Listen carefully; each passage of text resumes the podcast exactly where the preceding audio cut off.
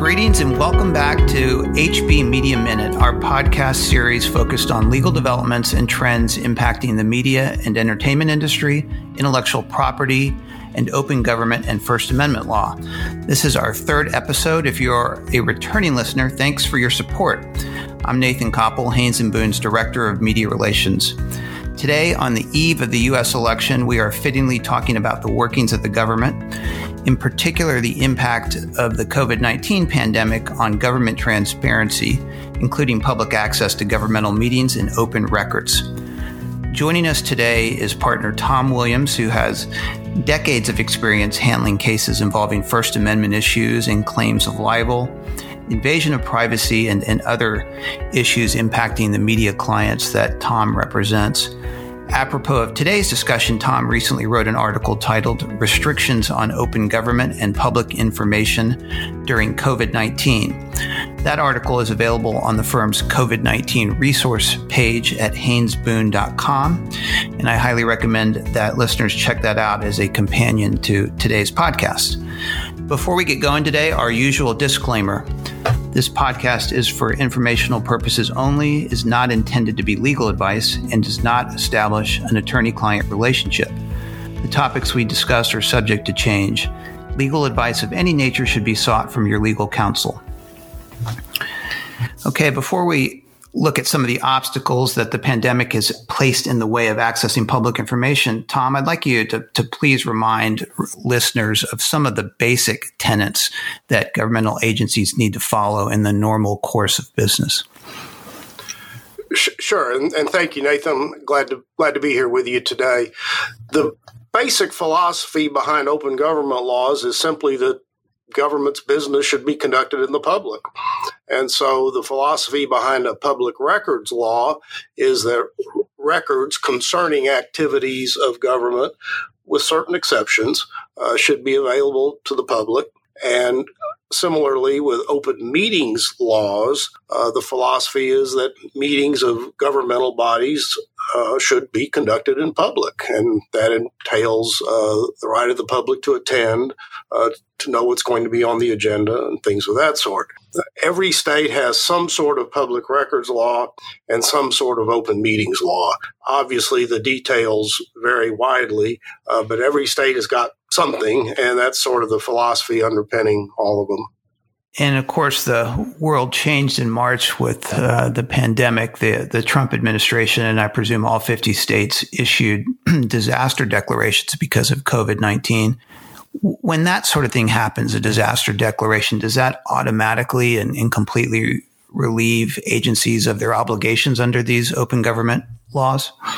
It, it, certainly does not do so automatically. Now, m- many states, including Texas, uh, have provisions in their uh, open government laws addressing temporary disasters, things of that nature. Uh, and then we, we've got the greater problem that we've dealt with this year of, of an ongoing situation.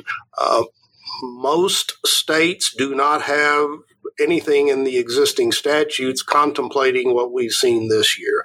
Many of the state by state disaster declarations uh, have had an effect on this. And then, as in, we'll, we'll get into this in a moment, there, there's also just been the, the practical consequence of how uh, governments uh, have been operating for the last seven or eight months. Yeah, I guess when you think about the typical kind of disaster, I guess we're, you know we're talking about weather or things of that nature. That's a pretty temporary sort of issue. Th- that's right. What we what we've had uh, in the past have been uh, disasters that have been both temporary and localized.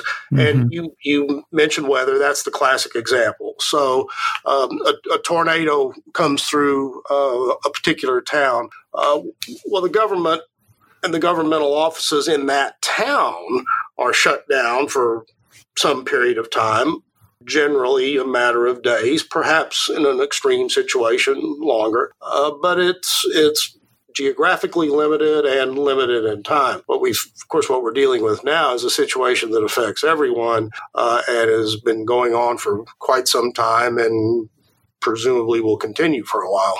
So what we've got is the, the as you mentioned, most states have their all of their basic open government laws, and baked into those are exceptions that are oriented towards disasters, but but really no, nothing anticipates the kind of thing that we've been dealing with here, I suppose. That's correct, and and of course, where the disasters, both the old old fashioned kind of disasters, if you want to think of it that way, the, the typical weather uh, type situation, uh, and what we're seeing now, where, where the real consequence comes in is the response time and compliance or non-compliance uh, by governmental bodies with deadlines to respond to open records requests. And that's where we've really seen the greatest effect. On that note, let me ask you, Tom, if you can turn your attention to Texas, where where you're based, um, and, and, just incidentally, Tom is a, a, partner in our Fort Worth office of Haynes and Boone. Um, how has the pandemic impacted the workings of open government uh, here? Well, and, and I, I, think Texas is a, is a good illustration. As I said at the beginning, every state's law is a little different. And so any listener in another state would have to, you know, study uh, the, the law of the, that particular state. But, but ours is, I think, sort of illustrate, illustrates the problem. Like any open records law, our Public Information Act has uh, deadlines for compliance. And so when a governmental body receives a request for information, uh, it has a deadline to respond, and uh, and the procedure goes all the way out, um, and that's typical. In the Texas law, the deadlines are expressed in terms of business days. So, not days, uh, but business days the statute does not define business day. And what has happened over the years, and this pre- and Tom, I'm just going to jump in there. That's both as to giving notice of an open meeting and deadlines to respond to public information are stated in the terms of business days. Um, that good. That's a good question. Thank you for r- reminding me of that distinction. No, what, what, we're talking about now is under our Public Information Act, our Public Records Law. The, the, we, happily, we don't have that issue with the Open Meetings Act because its notice requirements are expressed in terms of days, uh, and in some cases even hours. Uh, we have had some pandemic issues with respect to Open Meetings Act dealing with meeting remotely, uh, but at least we have not had the the business day problem on the Open Meeting side. Uh, but we have very much had it on the Public Information Act side.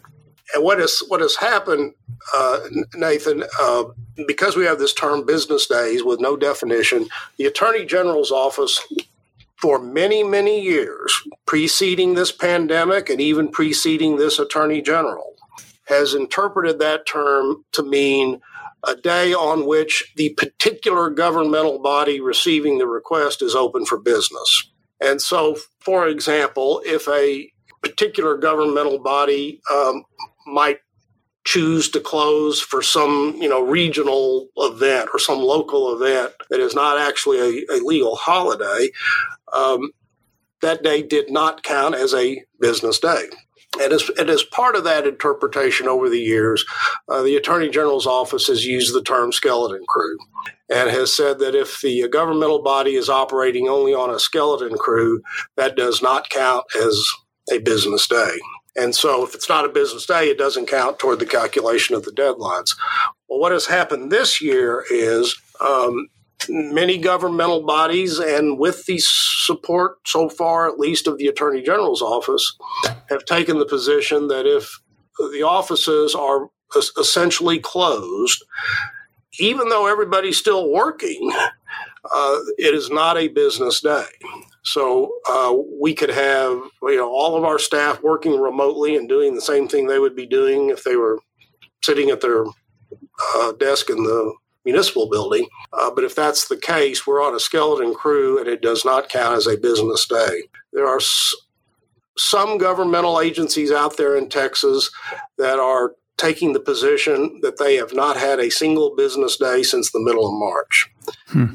And obviously, if, if, if I don't have if, if business days haven't started to run, I cannot miss I cannot be late with a deadline because the deadline hasn't run. So that, has been the biggest impact we've seen uh, in Texas under the Public Information Act. And, and Tom, I know as, as a former reporter, when I would file a public information request, I mean, I would usually want information within the hour. You know, I felt like it was critical that I get this information now. So I, I can only imagine people seeking out public information, and they're probably uh, just waiting days after day after day and not not knowing, you know, how long this this will last. It probably been putting a lot of people in a state of limbo.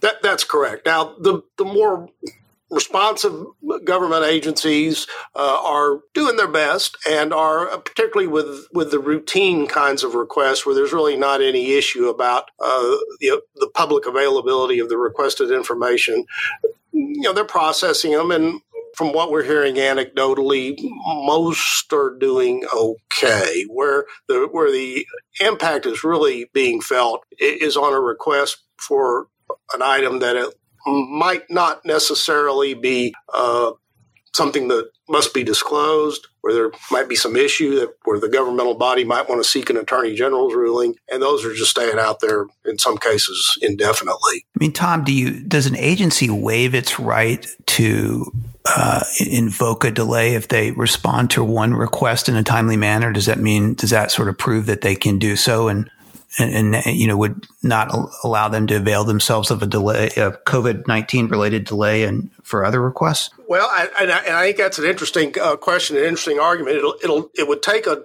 court case to test it, and no one has uh, has done that yet. Um, the agencies that that I've seen and that I've had dealings with uh, will will say um, you know, so, sort of like a reservation of rights letter that you see in other contexts. They'll say, well, uh, we're on skeleton crew, so we don't have to respond, but we're going to anyway, just because we are, but that doesn't waive any of our rights in any other case or any of that situation. And that's how it's being played out. It's, it, I'm afraid it's going to take somebody litigating one of these to, to know for sure what the answer is. Let me ask you about you. You referenced remote meetings, uh, and how have those been uh, handled since the pandemic, and what what impact has the pandemic had on on open meetings uh, well, and, and, again, I'll use Texas uh, because I'm in Texas, and I think it's a good illustration of the issue. Uh, the details uh, may differ in, in other states, uh, but the effect of the, of the, pandemic on open meetings is as much as it has been on meetings in the private sector, uh, moving them to remote platforms, Zoom and WebEx and other video conferences. In in Texas, an of course, the, the fundamentals of the Open Meetings Act, uh, as in most states, if not all, uh, is premised upon a physical meeting where, where human beings have gathered in a single identified public space where the meeting occurs and where the public can come and attend. Um, until 2013, we really did not have much in Texas in the way of authority to conduct remote meetings. There was a there was and still is a provision for meeting by telephone conference call in case of a true emergency where the, the meeting had to take place in such short notice that members of the governing body couldn't get together. But that was about it. And then uh, the legislature did add some provisions for uh, authorizing remote meetings. What our what our current statute says, and I'm going to get to the governor's proclamation in a moment, but what our current statute says is that for most governmental bodies, a, a quorum still must be physically present at the meeting location, but other members can attend remotely. So let's just use hypothetically a, a nine member city council. Uh, at least five would have to be present physically at the location of the meeting. Uh, the other four could participate remotely. Uh, for, for some state agencies and other agencies that, that cover large territories, uh, the law allows as few as one to be at the physical location. So, in other words, the presiding officer must be at the physical location, but everyone else can be remote. So that's what the statute says, and that's how we operated uh, before March. One of the governor's emergency proclamations waived the requirement for the quorum to be present and waived the requirement for the presiding officer to be present at a, a public place. So now a, a governmental body in, in Texas uh, may have a truly remote meeting where no two people are in the same location. Now, the order provides that to do, first of all, the order provides this is permissible, not required. So a local city council, to use that example, may still meet in person the old fashioned way if it chooses to do so. Uh, but it, it, it, can be a truly remote meeting. Now, the proclamation does require that if the governmental body is going to do that, they have the technological uh, capabilities so that the public can log on and see it, and it has to be interactive, much as it would be if you were having um, a face-to-face meeting. And and that has become fairly common. Uh, some some are still meeting in person in the sense that at least the presiding officer comes to the city hall or the courthouse or the school administration building, whatever it is, um, and everyone else participates remotely. Some are, are doing it truly remotely. It strikes me as a tough one, Tom. I mean, certainly you could argue it's responsible when we're dealing with a highly transmissible virus to do things remotely to the extent possible. But the idea behind this is to is to have allow the public access and some may not have the means to log on remotely and and you want these to be as interactive as possible and I think we all agree that in-person meetings are, are still preferable to the virtual kind. I think that's right. I think you've summed up the dilemma well. And it, it really, to me, it's not unlike what we're dealing with in the business world. I mean, we've all now attended many Zoom meetings, and they're you know it's different. There's no question about it, and you you lose some of the um, interaction. Uh, I think it's particularly challenging here, where uh, it, it's not so much the interaction between the members of the city council. I'll continue to use that as an example. As it is the public. I mean, first of all, it assumes they have the uh, ability to log in and have the, have have their own computer and, and can do it. Uh, but even if they do it, it's it's not quite the same. You're you're watching a screen as opposed to being in a building and being part of the meeting and feeling like you're uh, really watching the meeting as it occurs. It is interesting, though, as you say, Nathan. Some, yeah. some of the and, and, again, this is based on what we're hearing anecdotally. There's it's not the kind of thing that's going to be litigated, so we don't have court cases to look at. But some of the public bodies that have, have tried to maintain the physical meeting uh, routine or have gotten pushback for the reason you say. People say, I, you know, I don't want to go to the courthouse and sit in a crowded room with a bunch of other people. So it's it's a tough one. Uh, I guess I guess that, like like everything else, that probably best to have a hybrid model where you have it to the extent possible in person uh, component and also available virtually.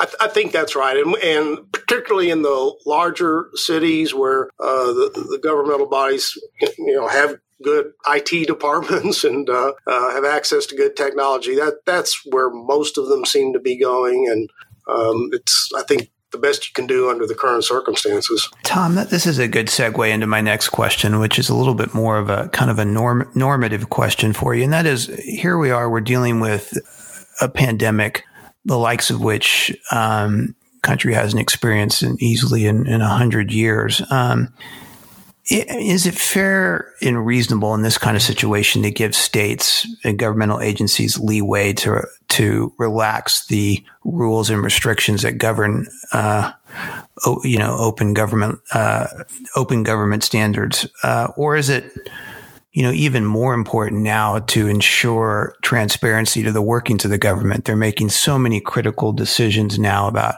how to deal with the pandemic. So is now not the time to relax these standards. Well, and, and I, I think you know outline the issue issue well. Um, I, I think most people would agree that when there is a true temporary disaster, uh, some flexibility has to be, be brought into play.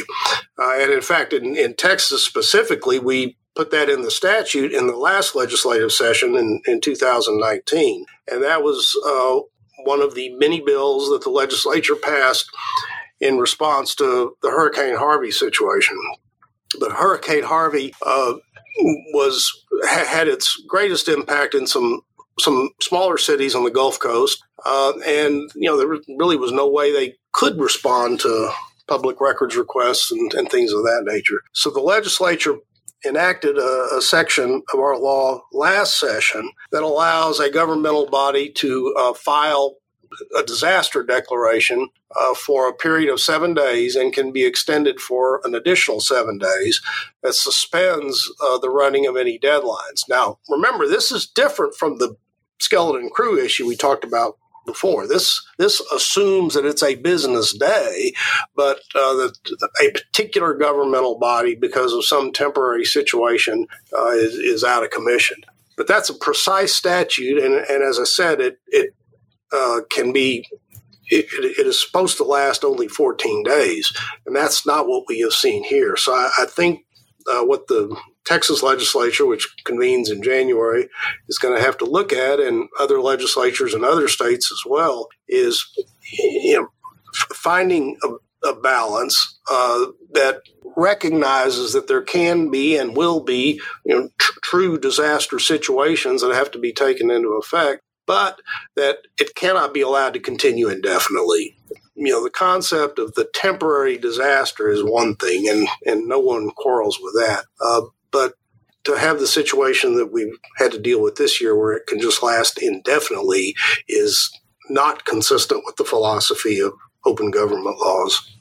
Well, you, you certainly think COVID nineteen will will trigger rulemaking on a lot of fronts, and, and, this, to to your point, is is certainly one of them that will need to be addressed. I, I want to uh, end, I guess, by asking you the extent to which. Um, some of these delays and, and the impacts that COVID 19 has had on open government laws? Has, has it triggered disputes um, in Texas and beyond? Have there been lawsuits or complaints that, that you've noticed? There have been plenty of disputes and complaints, uh, fewer lawsuits, um, and unfortunately, that's a uh, that's a situation we see in Texas and most other states. Uh, that short of a lawsuit, the enforcement mechanism is is uneven. Um, and uh, for for example, in Texas, a governmental body which misses an applicable deadline will have waived some of the exceptions to disclosure if it goes to court, but that presumes it goes to court. And uh, these laws work best when you don't have to go to court to enforce them. I mean, I mean obviously, uh, even for the most sophisticated user of these statutes, like a news organization, you know, only rarely is one going to be such that you can consider litigation. And certainly for an average citizen, that's almost non existent. So, um, what I hope we will see in Texas and other states that have had this problem is a legislative solution that tries to strike a balance and comes with it you know some sort of mechanism short of litigation uh, to ensure that these don't just go indefinitely as we've seen this year. Well, Tom, thanks so much for this. We'll have to check back with you maybe another six months and see see where we are with with this once uh, legislatures in Texas and, and, and, uh, start addressing these issues. Much appreciated. Any, any before we sign off, any other topics no, or issues I, here you'd like to hit? I've, I've enjoyed the conversation with you, uh, Nathan, and I, I, do agree. We we this will be a, an ongoing issue and a you know sort of a moving target. And as legislatures convene uh, next year in Texas and elsewhere, uh, we do need to keep an eye on. And of course, our firm will do so with our updates. And uh, it might be the subject of another program in six months or so. Great. Well, thank you, Tom. Uh, I'd like to remind our listeners that you can find this podcast and other content, including Haynes and Boone's media, entertainment, and First Amendment newsletter at haynesboone.com. You can also find our annual media and entertainment law year in review at haynesandboone.com as well. And that year in review covers a lot of key developments, including the one Tom discussed today in 2019 and 2020. Um, Please also feel free to reach out to myself or to Laura Prather, the head of Haynes and Boone's media and entertainment litigation practice, if you'd like to suggest topics for us to cover in future podcasts. Thanks and take care.